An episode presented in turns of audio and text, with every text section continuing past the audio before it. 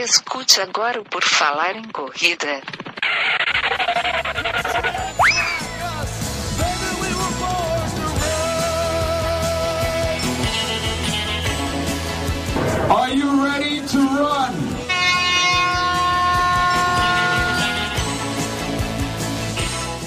Estamos dando início a mais um episódio do podcast Por Falar em Corrida. Esta é a edição 242. O meu nome é Enio Augusto e eu tenho aqui comigo o Guilherme Preto. Tudo bem, Guilherme? Tudo ótimo, cara. Ainda mais agora que eu vou ajeitar minha vida conversando com a Debs hoje. Ah, meu Deus, a Debs é a solução dos problemas. Olha só, a solução dos problemas é a nossa convidada de hoje. A Debs está aqui para falar novamente com a gente. Ela já teve no episódio e volta aqui para conversar. Tudo bem, Debs? Tudo ótimo, e vocês? Tudo ótimo, Debs. Hoje eu vou tirar todas as minhas dúvidas de como eu vou organizar minha vida para me ser um corredor melhor com a Debs. Tá? Eu, e, o pessoal, e o pessoal que quiser saber mais da edição deste podcast, a gente tem lá o nosso site porfalarecorrida.com, aonde tem o post da edição, então todas as referências que a gente falar aqui, o nosso estagiário coloca lá na postagem do episódio que estará disponível para vocês para sempre lá, então consultar todos os links, todas as referências que a gente utiliza aqui no podcast. Nesse site também a gente tem acesso lá para nossa loja virtual, onde tem a nossa camiseta e alguns outros produtos especiais exclusivos que você encontra na loja do Por Falar em Corrida, e também tem acesso para o nosso podcast, o nosso YouTube, as nossas redes sociais, o nosso calendário de provas e tudo mais que diz respeito ao Por Falar em Corrida aí no Augusto, como, por exemplo, os nossos padrinhos. E a gente tem uma amiga da Debs que é nossa madrinha, que é a Gigi, né? A Gigi Calpe? Exatamente, a nossa madrinha do Por Falar em Corrida. Ai, que legal! Gigi é muito fofo, gente. O pessoal que quiser ser nosso padrinho e nossa madrinha, é só ir lá no padrim.com.br barra por falar em corrida, que tem lá, você pode contribuir a partir de um real e fazer parte aqui do nosso projeto, apoiar aqui o Por Falar em Corrida. A edição 201 do Por Falar em Corrida, a gente conversou e conheceu a Debs Aquino, toda a sua história e tudo que ela teve para falar. Foi uma edição muito legal para mim mesmo. Tá entre aquelas edições que me motivaram a, a definir um 2018 melhor foi conversar com a Debs em 2017, entre outras pessoas que também me motivaram bastante conversando com elas aqui no, no Por Falar em Corrida. Mas hoje a gente vai conversar um pouquinho mais especificamente sobre o trabalho que a Debs faz que é o trabalho de coach, e a gente vai falar um pouquinho sobre organização de vida, sobre algumas coisas que podem ajudar outras pessoas, e é isso que a gente quer aqui no podcast de hoje. E para começar a falar, Debs, eu queria falar a respeito de algo que eu tenho sentido na pele esse ano, que é a vantagem e todos os benefícios que tem quando a gente determina alguns objetivos, né? Uhum. Quando não trabalha solto só no ar queria saber de ti o quão importante e, e em que nível está de importância é, definir esses objetivos para que a gente consiga, de repente, ter disposição no dia a dia para superar toda aquela dificuldade que são os treinos, a vida diária, filhos, trabalho e por aí vai. Então, eu sempre falo que, assim, quando você não tem objetivo, seja em qualquer área da vida, né? Pode ser corrida, pode ser, sei lá, em hábitos, na vida em geral, profissional. Se você não tem objetivo, você não tem meta, você fica meio igual o barco da Moana, sabe assim? Tipo, ali a uhum. deriva, sabe? Deixa a onda me levar, deixa a correnteza levar. E aí você acaba. Eu acho que até um dos grandes motivos de você procrastinar, né? Que é de você deixar de fazer as coisas. É você não ter meta. Porque quando você tem uma meta, é uma coisa do negócio de você se cobrar, sabe? Pô, eu tenho uma meta, né? Eu me comprometi a fazer isso. E quando você ainda expõe essa meta, ou seja, quando você coloca essa meta para o público, né? Ou para uma pessoa que de repente você é comprometida com ela. Caso de vocês para o público, no meu caso também para o público, mas e se for uma pessoa que, ah, eu não tenho Instagram, beleza, se compromete com seu marido, se compromete com seu filho, né? Olha, filho, vamos lá, eu vou fazer a maratona, vou te levar e você vai me esperar lá na chegada. Então, assim, uhum. isso é uma meta. Não é só o fato de você fazer a maratona, por exemplo, porque às vezes a maratona em si, ela não é uma meta que te motiva, né? Então, é o que eu sempre falo, por exemplo, de mudança de hábito. Se você olha para o hábito e fala assim, isso vai mudar minha vida? Não. Então você não vai mudar. Uma coisa que não vai mudar a sua vida, você não vai querer mudar. Para que, que você vai fazer um esforço de mudar um hábito para poder mudar? Então eu acho que meta é importante nesse sentido, é para você não deixar a sua vida à deriva, sabe? Não deixar o barco à deriva. Seria algo como a gente começa a definir quais são até as prioridades, porque aí tu começa a saber se o que tu está fazendo durante o dia realmente é útil para ti ou não. Eu acho que esse é o caminho, né? E sabe uma coisa que eu gosto muito, assim, o Cortella ele tem um conceito de prioridade que ele diz assim, ó, não existem prioridades, existe prioridade, porque prioridade é uma coisa só. E a gente sempre fala isso, né? Não, eu vou colocar hoje na minha agenda as prioridades do meu dia. Se você tem várias prioridades, você acaba não tendo nenhuma. Então é você, eu sempre falo para meus coaches o seguinte: escolhe, independente do tipo de coaching que é, se é esportivo, se é o coaching de felicidade que a gente faz, mas assim, escolhe uma área da sua vida que você vai focar. Então, ah, eu quero correr, beleza. Então você vai focar toda a sua energia no esporte. Então, o que, que eu posso fazer para colocar isso como uma prioridade na minha vida? É como se assim, a corrida, sei lá, eu quero fazer uma maratona. Isso é a sua grande meta. Quais são os pequenos passos que você vai dar para você poder chegar nessa grande meta? Qual é o tijolinho por tijolinho que você vai colocar para construir a sua casa? E o coach, a Debs no caso, como é que funciona o trabalho? Tu ajuda a definir essa meta, descobrir essa meta objetivo maior, ou cada um desses tijolinhos também faz parte do trabalho do coach? O tijolinho também faz parte, porque assim, na maioria das vezes, quando a pessoa chega para mim, ela já chega com a meta no coaching esportivo, principalmente, é difícil a pessoa que não vem com a meta. Ou a uhum. pessoa vem, ah, eu quero correr uma maratona, ou eu quero correr 21 quilômetros, ou eu quero correr 10 quilômetros sem andar. Então, assim, a pessoa ela já vem com a meta. O que ela não sabe é como chegar naquilo. Então, eu atendo desde as pessoas que querem correr a maratona até aquelas que querem correr 10 quilômetros sem andar. E mais, tem aquelas pessoas que já correm maratonas, mas que a cabeça não é boa. Então, assim, pô, eu já fiz cinco maratonas, eu quebro em todas elas. Por que, que isso acontece? Então, é você olhar também o que, que acontece com a cabeça da pessoa quando chega na hora da prova, ela treina, treina, treina. Não sei se vocês conhecem alguém assim, mas assim, treina super bem, faz aquele pace incrível nos longos, chega na prova, quebra. E aí a gente precisa descobrir por que, que isso está acontecendo. Então, esse também é um trabalho do coach.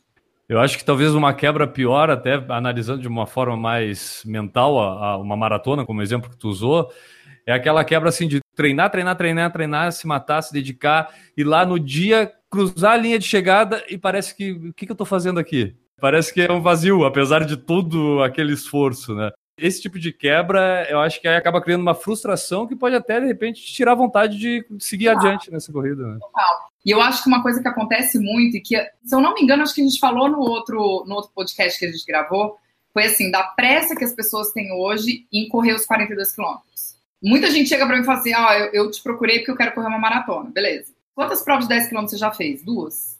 Quer correr uma maratona esse ano? É! Sonho da minha vida é correr uma maratona.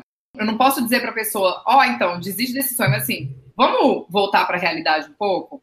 Não é só a sua cabeça que você precisa treinar, né? Você precisa ter uma estrutura. A gente que corre mais tempo, a gente sabe, você tem que ter uma estrutura muscular para você poder correr uma maratona, você correr uma meia.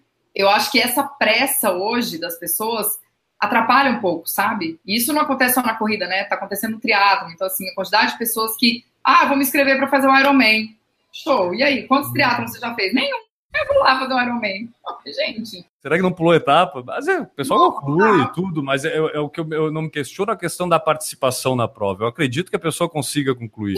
Eu questiono isso para a vida adiante, né? Tipo, ficou? Tu tá ainda lá? Quando você vai para fazer uma maratona, você tá buscando, acredito eu, ou um Ironman e tal, você tá buscando uma superação pessoal. Se você vai lá e você sofre pra dedéu, né? Tipo, puta, sofri, vomitei, tive cãibra e não sei o que lá. Quando você termina, o que, que você fala?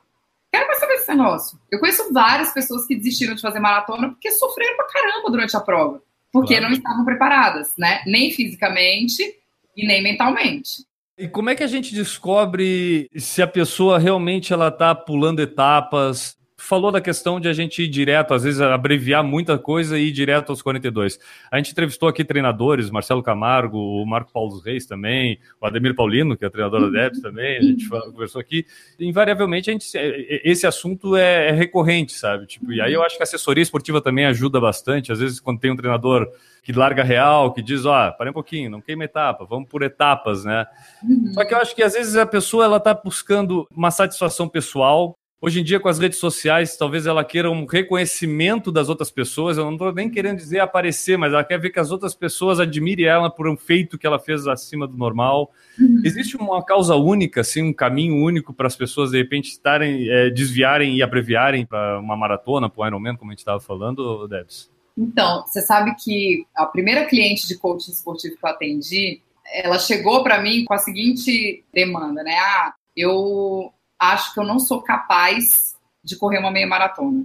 Ela queria correr, mas ela achava que não era capaz. E aí, quando você trabalha o coaching esportivo, porque muita gente acha que o coaching esportivo é só você dar, tipo, dicas de como trabalhar o mental. E não é isso. O negócio é muito mais a fundo, né? Então, assim, quando você fala para mim, por exemplo, ah, o movimento de redes sociais, as pessoas elas estão abreviando um pouco esse caminho, buscando um reconhecimento, e a gente não está nem falando de pessoas que têm milhares de seguidores, a gente está falando não. de pessoas comuns, né? E às vezes buscando um reconhecimento, sei lá, da família, dos amigos, das pessoas do trabalho, sabe? Ser uma referência. Isso está muito ligado a um negócio que a gente trabalha tanto no life coaching quanto no coaching, que é a questão dos valores. Então, assim, a gente tem valores que guiam o nosso comportamento. Então, a gente tem dois tipos de valores: valores atraentes e os repelentes. O repelente é aquele que a gente passa uma vida tentando evitar e é aquele que determina um comportamento nosso. Então, por exemplo, ah, durante a sessão a gente descobre que o seu maior valor repelente, Guilherme, é a rejeição. Então, o que, que você faz? Atitudes a vida inteira que, assim, tiram de situações onde você vai ser rejeitado. Então, quais são os seus comportamentos? Ah, você faz tudo por todo mundo, você fala sim para todo mundo, você busca a aprovação de todo mundo, às vezes por um valor que você tem na sua vida de rejeição, alguma coisa que aconteceu no passado, sei lá, não me sinto bem sendo rejeitado. Ninguém se sente, mas tem pessoas que não lidam bem com essa rejeição. Elas procuram formas de serem referência.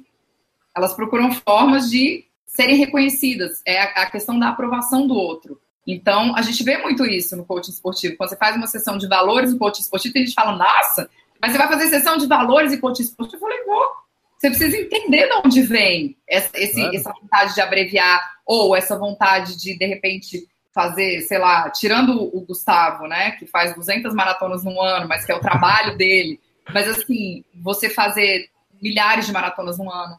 Eu tô falando isso até por experiência própria, porque em 2015 eu fiz três maratonas no ano. Quando eu terminei a última, eu falei, beleza, você tá fazendo isso por quê? Você quer provar o quê para quem? E às vezes esse provar o que para quem mesmo que a resposta seja não, quero provar para mim, quero ter um, um, autoconhecimento a nível de eu saber que eu consigo fazer tal coisa. Uhum. Mas quando é, mesmo quando é pessoal, se aquilo realmente é útil, né? Tipo, se vai te levar a, a algum lugar. Será que é só um só para estufar o peito e dizer que tal coisa e o quanto isso está interferindo na minha vida? É bom correr, é bom correr. Mas a gente tem vida, tem trabalho, tem família. E quando eu falei tem vida, eu penso o seguinte: Pô, tu vai deixar de curtir uma festa? Tu vai deixar de beber um vinho com o teu marido, com a tua esposa, porque amanhã tem treino? Parei um pouquinho, cara. Tu tá deixando de viver por causa disso. Será que vale a pena? Mas você sabe que eu passei por algumas experiências ao longo de todas as maratonas que eu fiz assim, né? Então, assim, 2013, quando eu fiz Berlim, eu era exatamente desse jeito, tipo, chata. Ai, vamos sair? Não. Amanhã eu tenho treino. Ai, vamos tomar um vinho? Ah, não, não eu não vou beber antes da maratona. Ai, vamos não sei o quê? Não, não vou. Então eu era bem chata. Fui lá e fiz o que eu queria fazer. Fiz o meu tempo, beleza. Aí depois eu tive câncer, né? Depois que eu tive câncer, eu tinha conseguido o índice Berlim. Quando eu fui para Boston em 2015, 2015 foi meu ano de provar para os outros. Olha que coisa louca, né? Provar para os outros que eu estava curada. Eu saí do perfil, né? Que eu já tinha do Instagram. Nossa, Debs é uma puta de uma corredora, faz tempos maravilhosos tal. E chata, né? Para a Debs em 2015, que é, nossa, a Debs é aquela corredora que corria pra caramba e teve câncer. Fazendo o meu auto-coaching, o que, eu percebi? Por que eu fiz três maratonas em 2015? Eu queria provar para todo mundo que, gente, ai meu, tira esse estigma da minha cara que assim, eu já tô curada, entendeu? Agora, pra que fazer três maratonas um ano? Entendeu? Então, eu acho que é isso. A gente deixa de viver, sabe? Foi igual ao ano passado. Ano passado, o Ademir falou assim para mim: não tem maratona esse ano, certo? Falei, certo. Eu já estava convencida. Quando a New Balance me chamou para reunião e me convidou para ir para Nova York, aí eu fui no banheiro para ele. Falei, chefe, nós temos um problema. Falei, eu acabei de ser convidado para ir para Nova York fazer maratona. E assim, tipo, meu, não dá para não ir, né? Claro, aí ele falou assim para mim: olha, é o seguinte, se você prometer para mim, se você não vai pensar em tempo, você pode fazer, eu te treino. Aí eu falei, ok, eu falei, vamos internalizar a ordem do chefe, né? E assim, eu falo pra ele que ele fez um milagre, porque assim, eu tive dois meses e meio para treinar pra maratona, eu não tava com volume, apesar de ter o lastro de outras maratonas nas costas, mas assim, ele me fez treinar de um jeito que eu chegava para fazer o treino e não sabia qual era o treino. Eu chegava lá e falava assim, qual que você tem que fazer hoje? Ah, tem que fazer 28. Desse jeito, desse jeito, desse jeito. Aí eu fazia. E Nova York foi a prova mais maravilhosa que eu fiz na vida. Porque eu liguei o Garmin na largada, desliguei na chegada, e foi uma volta de 42, 345.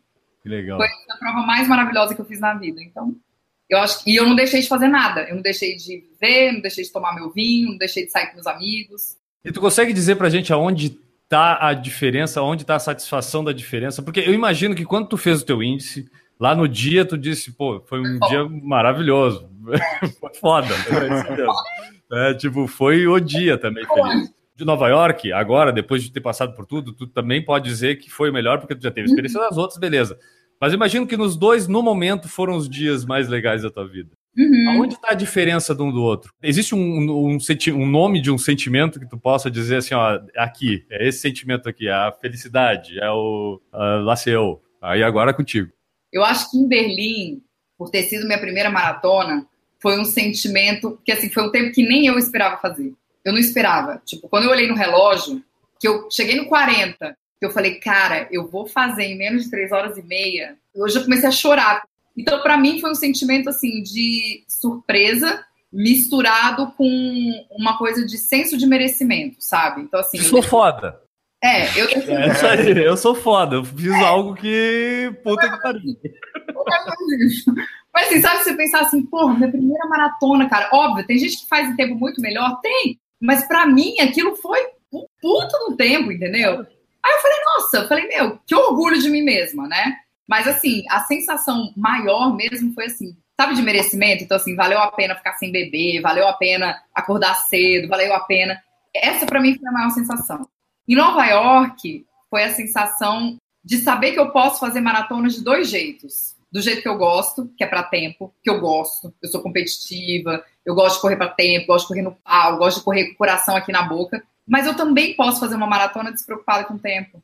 E quando eu cheguei em Nova York, eu não estava olhando nada de tempo. Eu falei, meu, eu não realmente eu vou fazer o que eu prometi para Demir, eu não vou me preocupar com o tempo. Quando eu cruzei, que eu vi o tempo que eu tinha feito, eu falei, gente, que surreal. Você não se preocupar com o tempo e você conseguir fazer uma prova assim, tipo, leve, solta, numa, numa coisa que eu não imaginei que eu ia fazer. Que o Ademir perguntou para mim, ele falou, você acha que você vai fazer em quanto tempo essa prova? Eu falei, ah, umas quatro horas e meia. Ele falou, meu, você é louca? Ele falou, claro que não. Eu falei, claro que sim. Eu falei, cara, 4 horas e meia e tal. E no fim eu fiz 3 horas e 53, eu acho, 3 horas e 52, não sei. Quando eu cheguei, eu falei, nossa, gente. E aí eu mandei até um áudio pra ele. Eu falei, meu, foi igualzinho você falou que ia ser, sabe? Foi incrível. E eu acho que foi isso. Foi a sensação de saber que eu posso também correr por prazer, sem estar preocupado com o tempo. Então, Sim. isso para mim foi meio que uma, uma libertação que a gente fica tão noiado com esse negócio de tempo, que você acaba. Uma prova como Nova York, se você for para tempo, você perde o melhor dela, que é o povo na rua. Eu não vejo o pessoal, às vezes, um passo para trás. E eu acho que, às vezes, esse passo para trás deixa a gente um pouquinho até mais feliz, né? Mais leve para a coisa. Quando eu falo um passo para trás, é tu mudar, de repente, o foco. Não necessariamente, ah, vou fazer agora, começar a fazer tempo alto. Não é ver a prova de uma outra forma. Imagino que nessa tua experiência de Nova York, como sendo convidada, tu quis aproveitar mais a vibe da coisa, intrinsecamente estava mais propensa para ti fazer isso do que fechar os olhos, botar o cabresto e correr para frente, né? Tipo, não, é, foi outra coisa. A da New Balance que foi assim, no dia da reunião eu falei, então, se só falar, eu não tô treinando, então assim, eu não posso ir para tempo. Cara, não dá, não, tem como. Aí a Mari me disse assim: a gente não quer que você vá para tempo, a gente quer que você vá para contar a sua experiência na prova. Fim. Falei, eu tô mediada de todos os lados. Meu treinador falou para mim que não é para ir, a New Balance está dizendo para mim que eu não preciso fazer para tempo, então por que, que eu vou querer fazer para tempo? Então é também a gente aceitar, e, e, mais uma coisa, né, gente? A gente que é mais velho, a gente sabe que a idade chega, né? Então, assim, uhum. não adianta eu com 42 querer correr o que eu corri lá em 2013. Tipo, era outra pessoa, né? É uma cobrança muito grande esse negócio da performance, né? É, eu acho que deixa o pessoal noiado demais. Não, é, não pode comer um chocolatinho, um pedacinho de chocolate, não pode. Ah, não, para um pouquinho, cara, sabe? Não pode deixar de fazer 100 metros no aquecimento.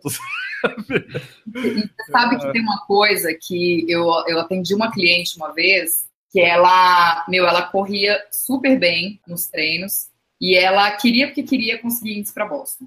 Queria de qualquer jeito. E aí chegava na prova, ela quebrava. Chegava na prova, ela quebrava. Chegava na prova, ela quebrava. Aí ela me procurou. Ela falou: então, o negócio é o seguinte: eu quero que você me faça. Eu quero que você me faça chegar em Boston. Falei, querida, vamos lá. Opa! Eu não vou fazer você chegar em lugar nenhum. Esse é o primeiro ponto. Eu falei, então, se você quer me pagar para isso, já vamos encerrar por aqui. Qual que era o problema dela? Assim, ela tinha duas filhas e ela falou para mim, ela falou, eu tô ficando louca, porque assim, eu já nem convivo mais direito com as minhas filhas, de tão paranoico que eu tô com esse negócio do índice. Ah. E aí eu falei para ela, eu falei, tá bom, vamos só elencar qual é a importância, né? Qual é a prioridade na sua vida? Ir para Boston, vai ver suas filhas crescerem. Uma de seis e uma de quatro, entendeu? Falei, uhum. você tem a vida inteira pra você ir pra Boston, cara. Boston, quanto mais velha você fica, mais fácil, né? Perfeito. Então, é, o que, é o que a gente tá fazendo aí, né? A gente tá esperando a idade só. 70 é. anos. O Fábio, marido, fala que ele vai pra Boston na categoria Drauzio. É, mano, nós vamos junto com ele. Pode deixar, vamos fazer um bonde daqui pra lá, porque nós estamos só esperando Drauzio, né? É isso aí. Não, não, não, vamos conseguir. Então, o que, que a gente faz? A gente treina para ter longevidade na corrida, para conseguir chegar no 70 e ir para Boston. E vai para Boston, né? Então, assim, Exato. e eu falei pra ela, eu falei, você elencar essa prioridade, então, o que, que é prioridade na sua vida e por que, que eu quero tanto fazer Boston? Assim, me custa, tá me custando dois anos da minha vida que eu fico zoada no trabalho, que eu não dou atenção para minhas filhas, que eu não tô dando atenção pro meu marido. Pra quê? Perfeito. Aí ela parou durante um tempo, ela ficou um ano sem fazer maratona, aí ela foi, o ano passado, ela fez Chicago, aí ela conseguiu o índice. Mas assim, muito mais leve. Então, acho que quando você tira esse peso, meu, você Sim. não vive disso, cara. Você trabalha com outra coisa. Então, assim, isso é um hobby. Não é pra ser uma cobra outra cobrança na sua vida, né? A gente já tem tantas. Eu acho que aí entra um, uma questão sutil de a pessoa entender que levar a coisa mais leve não significa necessariamente tu também ir mais lento. Tu não precisa aliviar o pé, tu não precisa, não, agora não vou mais terminar com o coração na boca o treino. Não, não é isso. E aí eu acho que ter essa sutil noção de que não é, não é isso que a gente quer, né? Tipo, a gente quer que tu faça isso, mas faça com gosto, né? Faça porque quer, não porque tá sendo meio que auto-obrigada a fazer, né? Sabe que esse negócio que você falou é um negócio interessante, porque quando eu voltei de Nova York, eu falei pro Ademir, eu falei, nossa, chefe, eu falei, tô sem bode da maratona, né? Tipo, quero treinar. Quero mais. Uhum. Beleza, quero fazer outra. Ele, não, beleza, vamos com calma tal. E aí eu falei para ele, eu falei, ó, eu, tenho, eu não tenho vontade de repetir nenhuma maratona, mas tem uma que eu tenho vontade de repetir porque a minha prova foi muito ruim, que foi Boston, inclusive. Então, assim, eu quebrei geral, tipo, eu passei mal, tive hipotermia, terminei chorando toda, né? Aí eu falei, bom, eu queria repetir. Quando eu voltei de Nova York, eu falei para ele, eu falei, Ademir, qual que você acha que é a chance de eu conseguir o índice? Eu tenho que fazer 3,40 para ir para Boston de novo. Só que eu queria fazer do jeito que eu fiz em Nova York, tipo em A1. Aí ele falou, olha, jeito tem. O que, que você tem que fazer? Você vai ter que arregaçar nos treinos para você fazer o seu A1 ser um 5,15, por exemplo. Para você fazer os 3,40 que você quer fazer. Então, eu acho que cai muito nisso, né? Você não precisa ir para a prova para você sofrer. Meu, vai curte ali a sua jornada, onde você vai chegar no pace que você quer para a prova. Então, putz, eu quero ir para Boston, deixa eu ir curtindo esse passo a passo até eu chegar lá. Tu sabe que teve um, um post no Instagram da tua amiga Gigi Calp, que uhum. até me fez, me deu ideia para fazer um vídeo que eu postei até no YouTube também, que é so, justamente sobre essa relação de curtir o durante. Para tu não cruzar a linha de chegada de uma maratona, no caso, vamos botar aqui que seria né, um, um objetivo grande, não cruzar e ver que não curtiu o durante, que aquilo foi só uma linha de chegada. Não, e, e, não só da corrida, né? Eu sempre falo, tem uma coisa que eu tenho batido muito na tecla, assim, que é as pessoas elas estão vivendo no futuro, né? Então, assim, as pessoas, por exemplo, ah, eu me inscrevi para Chicago, cara, você já tá vivendo a prova lá e você tá deixando de curtir cada treino. Então, as pessoas têm mania de dizer assim, ah, treinar para maratona é um sofrimento. Cara, se é um sofrimento, não treino. Tem dias que você vai sofrer, tem dias que tá calor, que você tá cansado, que você vai sofrer, que você vai falar que você nunca mais vai fazer e tal. Mas o grande mal hoje das pessoas é viver lá no futuro, né? Então ninguém vive o presente. As pessoas, elas esquecem de viver o agora. Então, por que não viver? Tô ali correndo meus oito quilômetros. Cara, deixa eu viver esses oito quilômetros. Deixa eu prestar atenção no que eu tô fazendo, na minha respiração. no movimento da minha mão, sabe assim? Isso é o que a gente chama de mindfulness, que você pode praticar na corrida. Tipo, é você estar tá presente naquele momento. Que eu acho que foi o que aconteceu comigo em Nova York. E que é uma coisa que o Ademir fala muito pra gente, que é quando você tá presente ali no momento da corrida, cara, você entra numa energia de, de flow mesmo. De você uhum. correr meio que em estado meditativo. Porque você tá presente ali no momento. E isso é muito louco, é o que a gente busca, né? Pra não acontecer isso que você falou, cruzar a linha de chegada e falar, ah, e aí? E agora? E agora o que eu faço? Tem que pegar a medalha? O que que faz, é, né? Então... É, é, é, por viver no futuro e achar que lá na frente é que vai estar o que tu precisa encontrar, né? E na verdade, às vezes é aqui, é curtir. Abre um pouquinho mão de fazer um treino, ah, o melhor lugar possível, fechar a cabeça, não sei o quê, até porque isso eu faço depois, posso fazer noutra hora, não é a última hora da minha vida para treinar, mas uhum. aproveita também o durante ali, né? Faz as coisas que gosta lá em Nova York, quando deu a largada, que você sai ali na Verrazano, assim, uma galera, tipo, ah, passando. Eu falei, meu, eu vou correr pace de 6,30. Eu quero ver a ponte, eu quero ver as pessoas. Pô, a paisagem, uma das mais bonitas da maratona. Eu falei, não, falei, gente, vou ver. Encontrei lá com o casal Corre Sampa, com a Beta, a gente falou um. Então, assim, então é muito bom quando você consegue, assim, até juntar as duas coisas, né? Então, beleza, esse treino eu vou pro pau, esse aqui eu vou fazer o um vídeo. Eu tô afim. O que, que você fez? É porque eu tava afim. Eu gosto muito de viajar. Eu, às vezes, eu, eu, entendo as pessoas, eu não critico ninguém, acho que cada um realiza a sua vontade.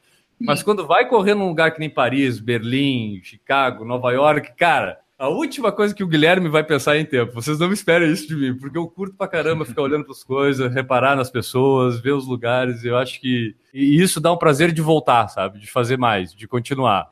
E é engraçado que isso é uma diferença muito gritante que eu vejo de Berlim para Nova York. Berlim, se você me perguntar, e aí, como que é a prova?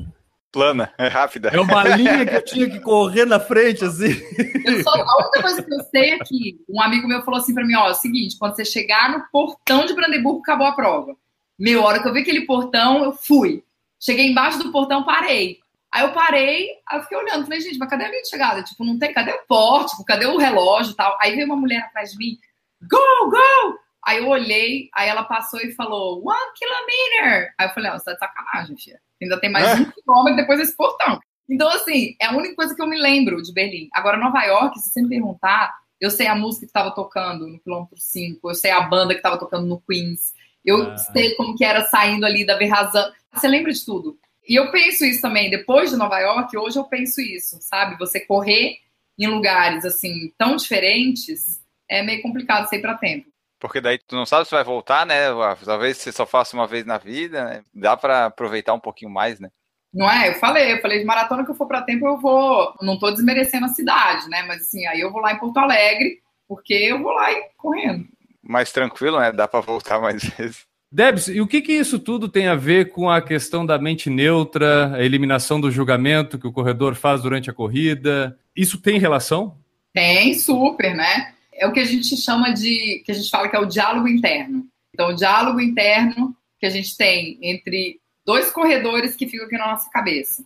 Eu sempre falo que é o corredor anjinho e o corredor capeta. O anjinho é aquele que fica falando para você, não, vai lá, você consegue, você vai fazer e tal.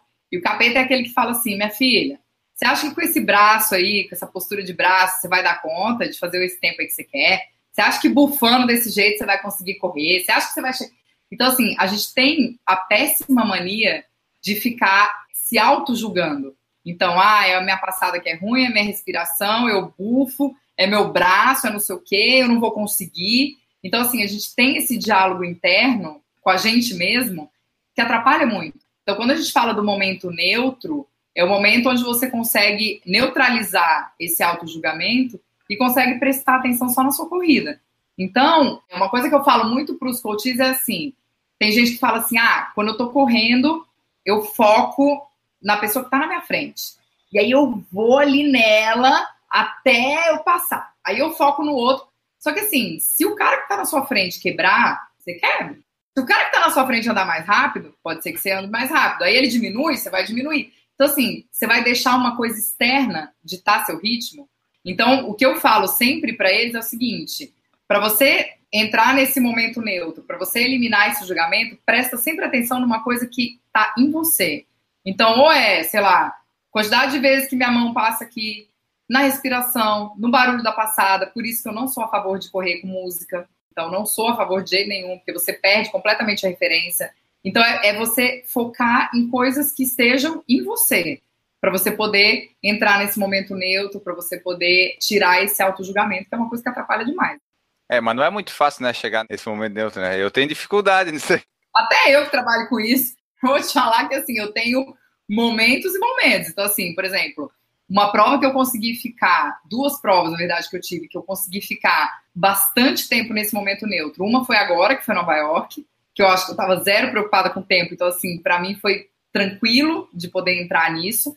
E uma outra foi a Atenas, no ano passado, que o Ademir me pediu para fazer 12. E aí eu fui e fui pensando só, prestando atenção na minha respiração, porque ele falou: não quero que você fique olhando no relógio, quero que você vá pela sensação de esforço. E aí eu fui prestando só atenção na respiração. Ele falou: eu quero que você faça uma prova progressiva. Aí eu falei, ah, tá fácil, né? Ficar prestando atenção na respiração, fazer a prova progressiva, tal, pensar só na sensação de esforço. E realmente, saiu uma prova progressiva, sem ficar olhando no relógio e prestando atenção só na minha respiração.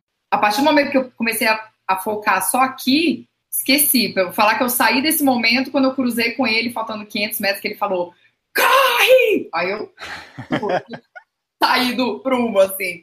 Mas é, é, um, é um negócio complicado para você chegar a esse momento neutro, viu? Não é, não é fácil, não. É muito treino, né?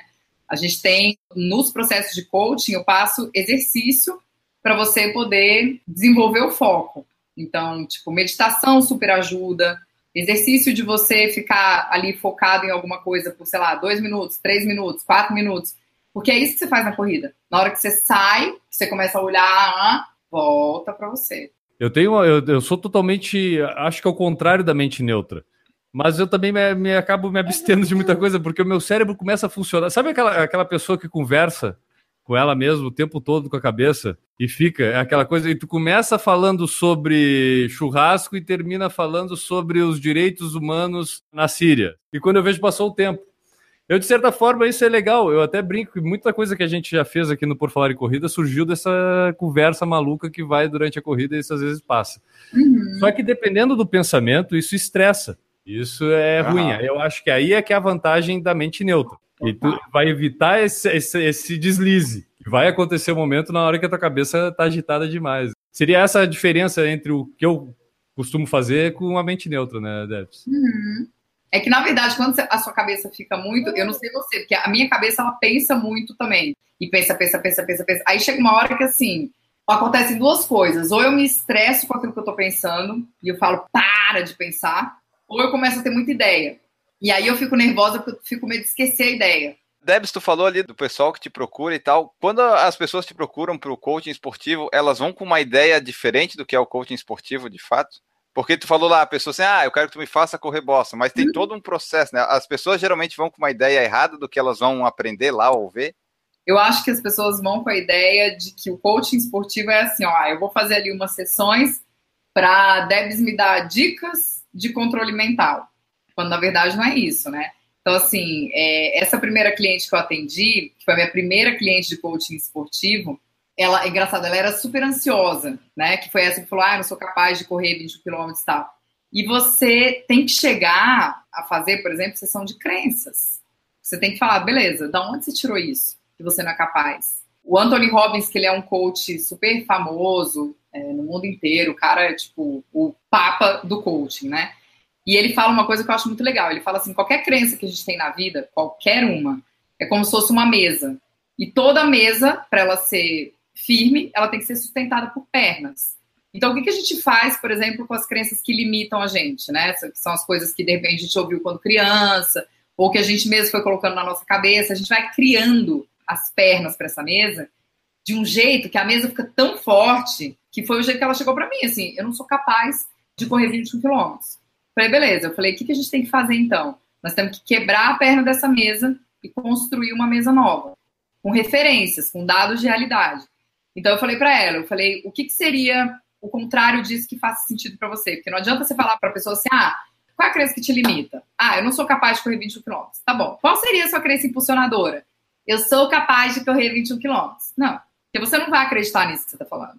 O que, que faria sentido para você? Aí ela falou assim para mim, que se eu me esforçar, eu vou sim ser capaz de correr 21 quilômetros. Então, assim, percebe a diferença do eu sou capaz de correr 21 quilômetros pro se eu me esforçar, eu sou capaz de correr 21 quilômetros. E aí a gente começou a construir o pé dessa mesa. E eu falei para ela: o que você tem de dado de realidade para me mostrar que você é capaz de ter força e de se esforçar para correr 21 quilômetros? Ela falou: ah, eu já corri várias provas de montanha, não eram de 21, mas assim, prova de montanha, gente, tipo, é surreal. Galera que faz montanha tem a perna super forte. Então, assim, tem resistência e tal. Ah, já corri prova de montanha, já corri não sei quantas provas de 10 quilômetros, já corri duas provas de 16 quilômetros, já fiz isso, já fiz aquilo. E ela foi construindo. Quando ela terminou, ela falou: caramba, como que eu nunca pensei nisso antes? E aí virou uma chave na cabeça dela. Você tem que trabalhar tudo isso para poder tirar esses pensamentos que às vezes vêm que a gente não, não consegue dominar, né? Debs, deixa eu brincar um pouco com essa história de coach, que não é brincadeira, que eu acho bem legal, eu acho bem interessante. E vou te dar um, um caso, eu acho que é um caso que tem bem a, a ver com esse, todo esse assunto que a gente desenvolveu até agora. Mas seria uma situação a seguinte: tu treina, tu determina um objetivo que pode ser bem audacioso, tu te dedica, tu te esforça, vai, faz os teus treinos e no meio do caminho tu percebe que vai ser difícil, cara. Tipo, não, é, não vai ser do jeito que eu achei que ia ser. Mas no meio do caminho do quê? Dos treinos ou da eu prova? É o seguinte, eu quero o seguinte, eu quero o Boston Qualifying e tô treinando e em um curto espaço de tempo eu quero conseguir esse Boston Qualifying. Eu fiz a primeira maratona, fui muito bem, bem melhor do que pode se imaginar e acho que consigo e durante um tempo eu consigo fazer. Na verdade, esse tempo de treinamento era um treinamento curto, mas o objetivo era chegar numa determinada maratona e conseguir o índice para Boston. Antes de chegar na data dessa maratona, essa pessoa percebeu que, opa, não vai dar, vai ser difícil. Não uhum. sei quais foram os dados que fizeram ela chegar a essa conclusão, mas ela, do fim, abriu mão. Disse, não, não vou mais tentar. Como um coach vê isso? Ela deveria ir até o final e sentir a frustração lá no final, ou abreviar desistindo evita que isso frustre e atrapalhe um futuro? Antes de responder a sua pergunta, porque para você entender da forma como eu vou responder, o coach, ele não dá o caminho. O coach faz a pergunta para você achar a resposta. Assim como o psicólogo, por exemplo. Então, assim, um terapeuta que você, sei lá, um psicólogo mesmo, terapia, que você chega e fala assim, ah, meu casamento tá uma bosta, eu quero me separar. O que, que você acha? Ele fala, ah, eu acho que você tem que separar mesmo. Meu, vai embora. é, é a mesma coisa do coach. E os meus coaches, eles têm ódio, porque eles me fazem uma pergunta e eu respondo com outra pergunta. Outra pergunta. Então, a minha pergunta para ela seria a seguinte: qual é o problema de você lidar com frustração? Porque sabe o que acontece? É aquilo que eu te falei dos valores repelentes. A frustração ela é um valor repelente. Se você tem a frustração como valor repelente, você passa uma vida evitando situações onde você vai se frustrar. Então, eu vou te dar um exemplo, por exemplo, no life coaching, vai, o coach de carreira. Se você é uma pessoa que tem frustração ali muito forte, tipo, não gosto de me frustrar, sabe assim, tipo, não, não, não, você chega numa reunião, você não dá sua cara a tapa, porque você não quer se frustrar. Então, uhum. às vezes, você tem um valor atrás, tipo, eu quero sucesso. Como que você vai ter sucesso se você chega numa reunião e você não dá sua cara a tapa? Então, como que você vai querer sucesso, por exemplo, numa maratona? Como você quer ir para Boston se você não quer dar sua cara a tapa? Você quer conseguir o qualifying ali de cara? Ter certeza que eu vou conseguir o qualifying. Essa pessoa pode. Eu sempre digo assim que a maratona ela tem que ter condições perfeitas de temperatura e pressão, né? Porque você pode né? fazer um treino foda, você pode estar maravilhoso, chegar no dia da prova, sei lá, você não trabalha bem com calor faz 30 graus. Você tem, tipo, que eu tive em Buenos Aires, estourou um cisto hemorrágico na minha barriga. E aí, você faz o quê?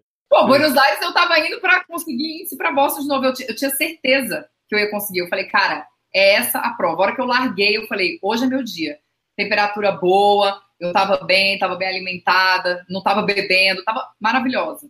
No quilômetro 21, minha barriga começou a estufar, estufar, estufar, estufar. Meu, que dor, me joguei no chão ambulância, não sei o quê, voltei para o Brasil, um sistema hemorrágico.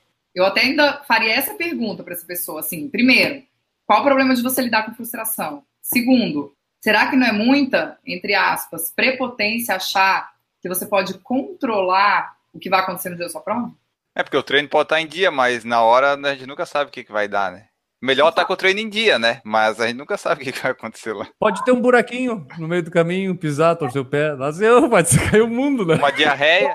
o imprevisto, o aleatório da vida tá aí e isso não adianta querer burlar ele que ele vai aparecer. Entendeu? A questão é saber lidar com ele, né? E a gente não tem controle, né, gente? A gente é, a gente é muito. Eu gosto mesmo de usar essa palavra. Eu acho que a gente, e eu me incluo nisso, a gente é muito prepotente de achar que a gente pode controlar tudo. Quem tem filho sabe. Quando você tem filho, você percebe que você não controla nada. Isso vale para a vida. A gente não tem controle de nada. Você não tem controle do seu emprego, você não tem controle. Você pode fazer o seu melhor, mas você não tem controle do que vai acontecer. Quando eu fui lá em São Paulo no fim do ano passado, eu fui lá no evento da loja da Vivian Bogos lá e a Deb estava falando do quadro dos sonhos. Uhum. Que ela montou, ela estava falando lá. Eu ainda não consegui fazer o meu aqui, ó, sou meio desleixado, mas eu queria que ela falasse um pouco como é que funciona esse negócio do quadro dos sonhos para alcançar os objetivos. Então, o quadro dos sonhos, nossa, precisava de outro podcast para falar do quadro dos sonhos, mas assim, vamos tentar resumir. A gente programa Vai depois. o quadro dos sonhos, eu gosto muito dele, porque assim, na época que lançou aquele livro Segredo, daquela mulher que falava assim: ah, você quer um milhão de dólares, escreve o cheque de um milhão de dólares e um milhão de dólares vai aparecer para você. E, gente, meu, não é assim, né? A gente tem que se responsabilizar pelos nossos sonhos, pelas nossas metas. Então, eu sempre falo que a gente é co-criador da nossa realidade. Então a gente faz a nossa parte e sim tem o universo que faz a parte dele. Mas quando a gente fala em quadro dos sonhos, a gente fala muito em você colocar, assim, materializar mesmo num quadro as suas metas. Então, por exemplo, sei lá, Nova York, eu tinha no meu quadro dos sonhos. E antes de eu ser convidada, e essa história é muito legal, porque assim, antes de eu ser convidada pela New Balance, eu faço, só que não é simplesmente você colar a foto. Tem uma técnica para você fazer o quadro. Basicamente, o que, que você se pergunta: o que, que eu posso fazer de diferente que eu ainda não fiz para atingir essa meta ou esse sonho? Quando eu coloquei lá no meu quadro dos sonhos Nova York, eu falei: caramba, né? Eu falei, gente, eu não posso ir, assim, eu pagando, porque eu tinha outras coisas, eu já tinha viajado com a minha família, já ia viajar com a Duda e tal. O que, que eu posso fazer de diferente que ainda não fiz? Como blogueira de corrida, eu estava indo pouco aos eventos, eu não estava me mostrando, eu não estava escrevendo, não estava falando disso. Eu falei, bom, se eu quero correr uma maratona convidada, eu preciso voltar a me expor como corredora. Tem que usar minha mídia social para isso. E foi o que eu comecei a fazer. Voltei a ir nos eventos, voltei a correr, voltei a fazer release, voltei a fazer um monte de coisa que eu tava meio com preguiça de fazer. E foi aí que surgiu. Então a ideia do quadro dos sonhos é: você é responsável pelas coisas que acontecem na sua vida. É o conceito de autorresponsabilidade. Você é responsável pela situação que você está passando na sua vida hoje. Então, assim, se você está passando por uma situação que é ruim, alguma coisa tem aí de sua responsabilidade e que você pode mudar na hora que você quiser. Basta você decidir, eu quero mudar. Eu quero mudar e o que, que eu posso fazer de diferente que eu ainda não fiz para mudar? O conceito do quadro dos sonhos é basicamente esse. E por que, que eu falo? Tem muita gente que fala assim, ah, eu vou fazer numa folha. Não, não faz na folha, faz num quadro. O meu tá aqui do lado. Você ficar olhando o tempo inteiro e para você olhar a foto e sempre lembrar o que, que eu posso fazer de diferente que eu ainda não fiz que, que eu posso fazer de diferente que ainda não fiz? E assim, eu digo que 90% dos meus sonhos realizam assim, verdade. Não é mágica, viu?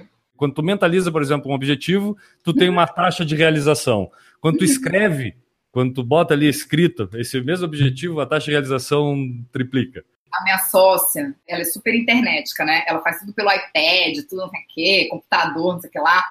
E, meu, eu tenho vários cadernos. Então a gente faz reunião, eu escrevo tudo no caderno. Aí, às vezes, ela me chama e fala assim: sabe aquela reunião que a gente fez aquele dia? Eu falo, calma, preciso procurar no meu caderno.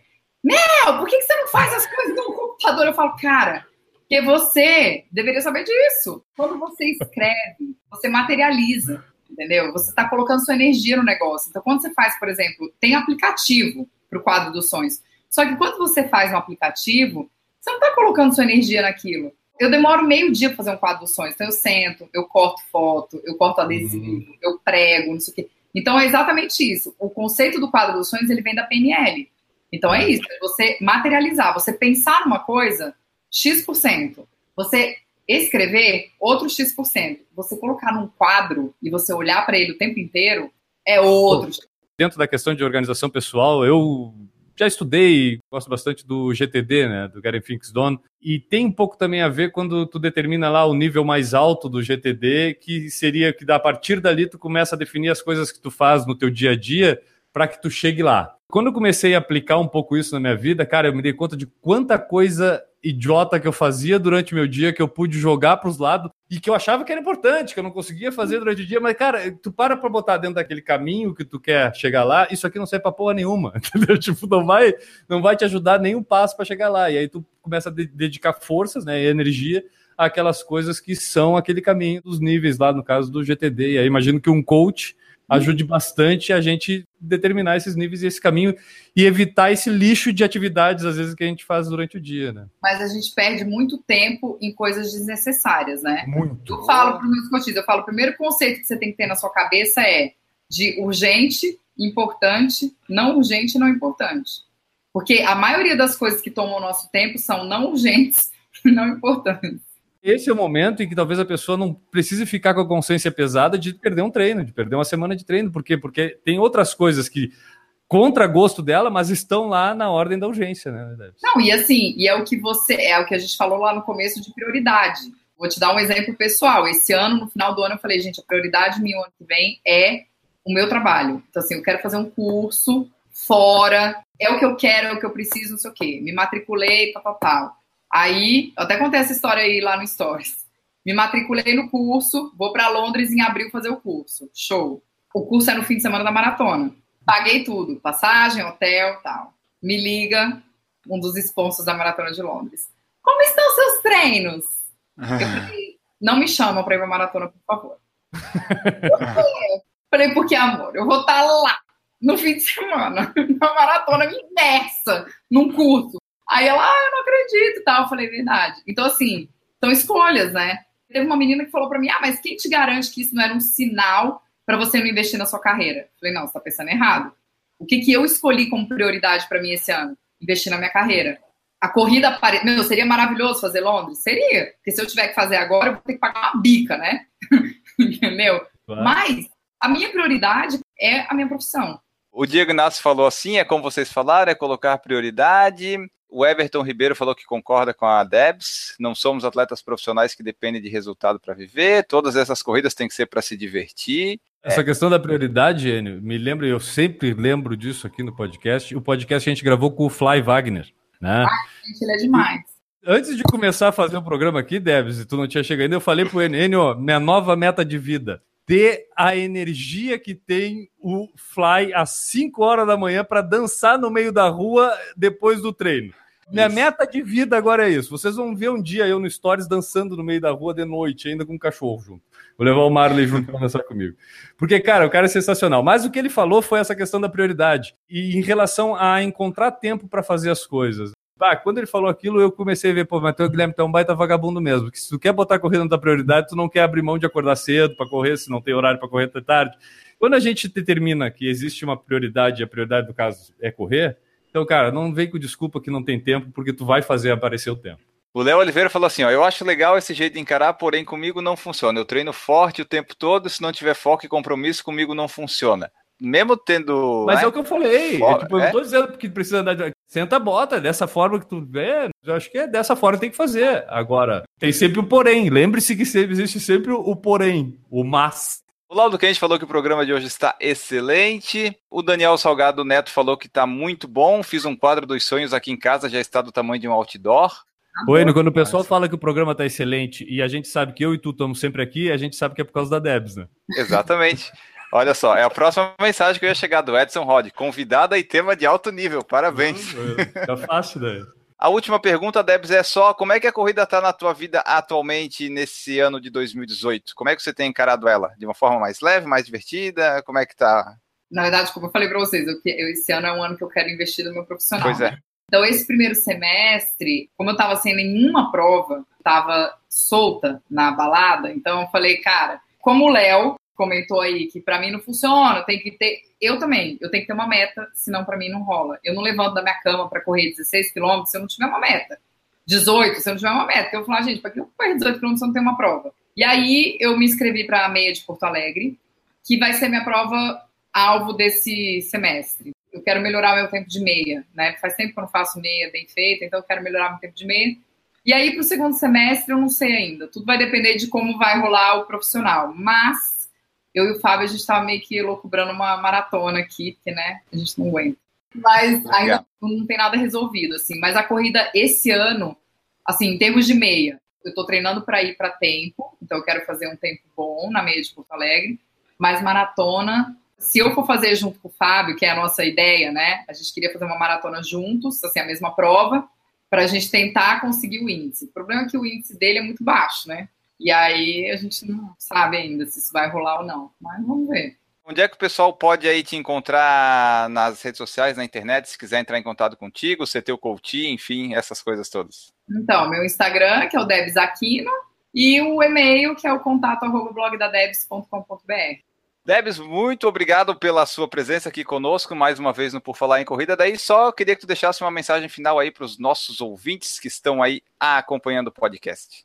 Uma coisa boa, assim, para deixar para os corredores, assim, que é nós não somos profissionais, né, gente? Nós somos atletas amadores. Então, tá tudo bem a gente correr por tempo, tá tudo bem a gente querer sentar a bota na prova, mas, assim, é lembrando que a gente tem outras áreas da vida que a gente também precisa dar atenção. Como a gente não é corredor profissional, a gente não usa os nossos resultados para ganhar dinheiro, vamos encarar a corrida como um hobby, né? E que faça bem pra gente, pra nossa cabeça, pro nosso corpo. Obrigado, Debs. Gente, obrigado. Foi ótimo estar aqui de novo. Pô, Debs, obrigado. Eu sou teu fã, tá, Debs? Então, quando eu te escuto pra mim, também a mesma energia que eu sinto do Fly, eu sinto vendo teus stories lá. Gente, obrigada pelo convite, viu? Um beijo pra vocês.